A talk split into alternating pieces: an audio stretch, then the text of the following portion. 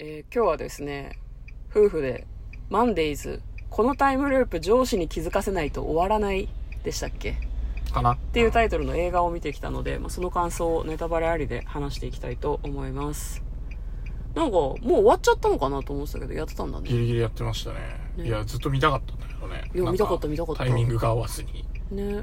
放置してたらあやってるとなんか、割とこう、な、なんでしょうね。そんなにこう、何、家族向けのムービーじゃないので、こう、いろんな映画館でもうとっくに終わっていると思ってたので、うん、本当見れてよかったね。なんか結構話題作なのかねやっぱりねなんかね、SNS では結構騒がれてたり、面白いって言ってる人がいましたね。あ私たちさ、見に行った劇場でもさ、あの、シアターの入り口でさ、ポスターの前で自撮りしてる女の子いたよね。あいたね、うん見に来ましたみたいな感じなんだろうね。3回ぐらい撮り直してたけど いや、あの、自撮りってそういうもんだからさあ。そうなの？いや、なんか、本当ああいうことができる、これなんか軽蔑してるみたいな言い方だけど、そうではないんだよ。あのね、ああいうことができるメンタリティマジで羨ましいなってすごい最近思うんだよね。そこはそうね、うん。だって、自分の顔と一緒にさ、映画見に来たって、あれだって、どっかにあげるんでしょ？違うのかな？あげるんじゃない？ねえお友達だけ見るところなのか、そのインスタとかなのかわかんないけど、ストーリーとかなのかな？ストーリーまあストーリーもそうだろうし、うん。まあ別にガンガン普通にインスタとかにあげるんじゃないですかやっぱねでもなんかこうガーっていけるのはうん。やっぱこう見て見てっていううん。あのメンタリティを持ってる人じゃないとなかなかねそうなんね。難しいんですよ、あれ多分最初の最初にうん勢いでやらないとダメなんだろうなって嫁は思います。ちょっとその自意識が邪魔してできないとかうん思っちゃうと、すげえ道だな。いやねなんか煙が多分、片側を工事しているせいでアスファルトを焼いてんだよねこれ多分ねなんかね、お芝居のスモークの中を通るみたいなぐらいの感じでしたねもう。ちょっと配置してほしいよね あのカラコン光らすとかそうね、道見えないレベルでしたね。いや、ごめんいまあ話がずれましたけど、そうそうそう。映画の感想を話していきます。だから話題作だったのかなっていうのがありましたね。で、面白かったですね、すごくね。そうねうん。なんか、ネタバレしないで見に行った方が面白いなとは思いましたね。そうだねの番番組というか、えーうん映画の構成上ね。なんか、お仕事映画だったね。まあ結構ね、うんお仕事いやねまあ嫁はねあのまあ近い仕事をねうん。お、全く同じではないんだけど、過去に同じような仕事をしてて、電話かかってくんだよね。まだっすか？とか、なるはやでお願いしますってすごい言われて、クソがーって思いながらやる感じあるよねってすごいなんか、思いましたね。で、またなんか話が2点3点したりとか、うちの会社は土日仕事するとかはやってなかったけど、結構お客さんの言うことが全てみたいな感じだったからね。なんか、お客さん云々っていうかあれなんだよね。こう、下請けだから結局立場が弱いみたいな感じなんだろうなと思って、嫁は結構見てて、ああって思いましたね。こういうのあるよなっていう。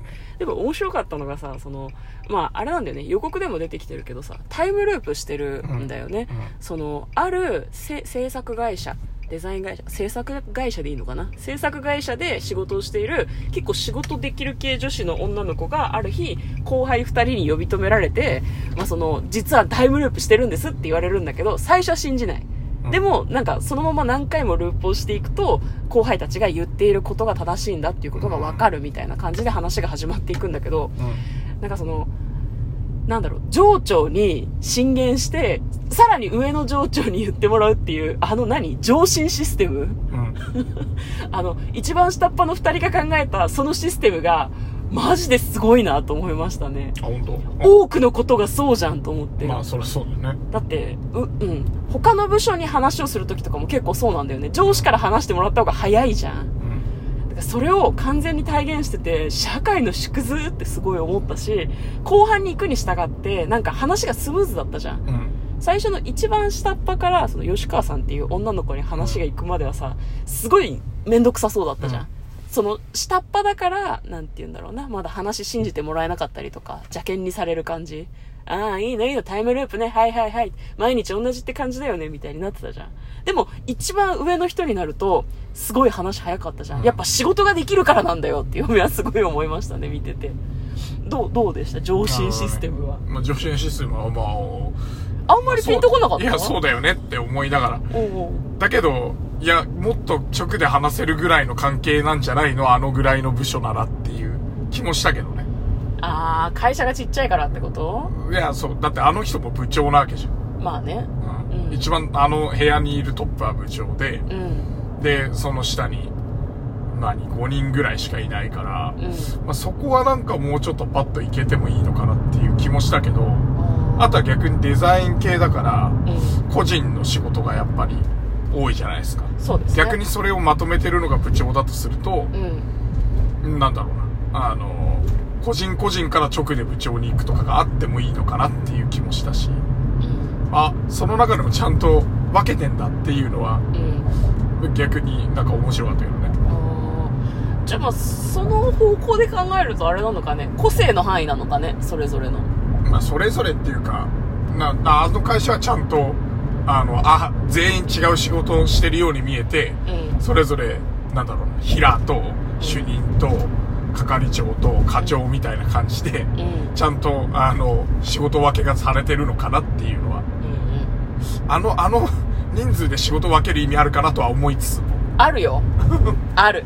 仕事に重さや軽さがあるから、さまつな雑用はやっぱり下っ端がやって、上の人は取りまとめたりとか、本当に大事なこととかをやらなきゃいけないのですよ。まあ、得て増えてもあるしね。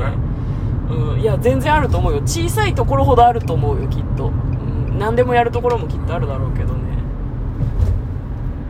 なんか、その、なんだ、鳩ですっていうので、タイムループしてることを伝えるっていうのを、なんか決めてたのが面白かったですね。そうね、あの辺はまあ、脚本のうまさっていうか、うん。そういうとこだよね、アイディア。だけど、ねだから逆にあの主人公っぽい女の人がいきなりなフォーカスはあの人たちじゃん CM からそうだねずっと明らかに主人公吉川さんが物語上の主人公っていううん。感じだったけどでもあの先にループしてるのが後輩2人っていうねね。いや、ルその辺ープに気がついたのが、そうそうそうそう。うん。その辺があの面白かったですねうんでよくよく考えるとオープニングから何回もルータイムリープしてるあの映像を流してたしうん。っていうので、あ、そっか、先に行ってるんだ、こいつらって。まあ、そうだよね、と思って。ふんふんふんふん。一周やる間に、い何回かやらないと普通はタイムリープに気づかないけど、うん。先にやってるやつから教わるっていうことで一回で済ましてるからね。うん。そうなんだよね。まあただ実際はさ、その後輩二人よりも一番最初にその事務員？多分うん。総務とか経理とか事務方の仕事をやっている人が一番最初にループしてて、あの人が一番誰からも話を聞いてもらえなかったっていうのが、なんかその会社の中で、なんていうのかな、部署が違うと話が通じないとか、うん。会話にならないとか、そういうのをなんかちょっと読みは想起しましたね。な、まあ、なんか、どっちかっていうとバリバリ働く人じゃなくて事務員っぽい人だから。そうそうそうだから下に見てるとかじゃないんだけど、まあ全然別の人っていう風にみんなの心の中でなんかこう区分けがされてるんだなと思ってそうだね。その人に頑張ってもらって、まあ、ちょっと、ちょっと助かる。雑務は助かるけど、それ以外の時にはうん役に立たないっていうと、ちょっと語弊があるかもしれないけど。みんなそうデザイン業務に関しては頭数に数えてないんだなっていうのがなんかすごく一緒に仕事してるはずなのに、ね、している、しうんする上で、ね、うん。なるほどね。その、その辺も面白かったです。だからその辺のどんでん返しもまた良かったよね。そうだね。でもやっぱそうだよねっていう。うん。上申システム通りなんだよね、うん。あの一番下の男の子たちもでもデザイン業務には関わってるじゃんでも一番最初にループしたのは事務員の女の人でその人がみんなに言っても誰一人話を聞かなかったけどでもその下っ端男の子は、まあ、その女の人が鳩がってうん。テーブルを叩いたんだっけ？そのバンっていう音であれ鳩が窓にぶつかったのこれ最初じゃなくねっていうのに気がついてそっからこうループに気がついたんだよねそうだね。んだけど、あの、その人に教えてもらったっていうことはもう覚えてない。忘れてたんだよ。ね。うん。